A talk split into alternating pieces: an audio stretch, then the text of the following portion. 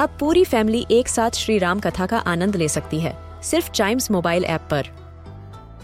जानिए श्री राम के बचपन से लेकर दशानन वध तक का सफ़र। सरल रामायण घर के सभी सदस्यों के लिए। आज ही डाउनलोड करें चाइम्स मोबाइल ऐप एप्पल या गूगल प्ले स्टोर से।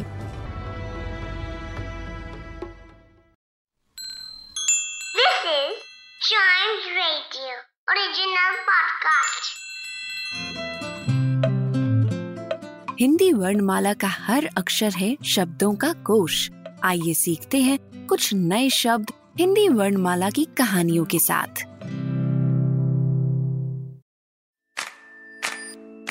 गौरी और अंजलि की गर्मियों की छुट्टियाँ शुरू हो चुकी थी। इसलिए वो घूमने के लिए अपने मामा जी के घर चली गई, जहाँ मामा जी की लड़की पूजा दीदी भी थी।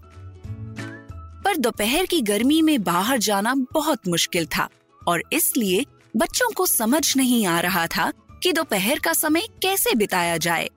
तीनों बहनों में से सबसे बड़े होने के नाते पूजा ने एक सुझाव दिया। क्यों ना हम एक खेल खेलें? कैसा खेल, दीदी? मैं तुम दोनों को कहानी सुनाऊँगी। लेकिन ये खेल कैसा हुआ, दीदी? अरे अंजलि, मुझे बोलने तो दो।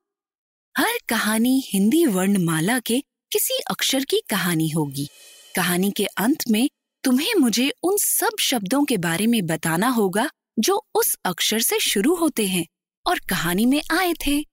और अगर तुम्हारा जवाब सही हुआ तो शाम को तुम्हें पार्टी मिलेगी।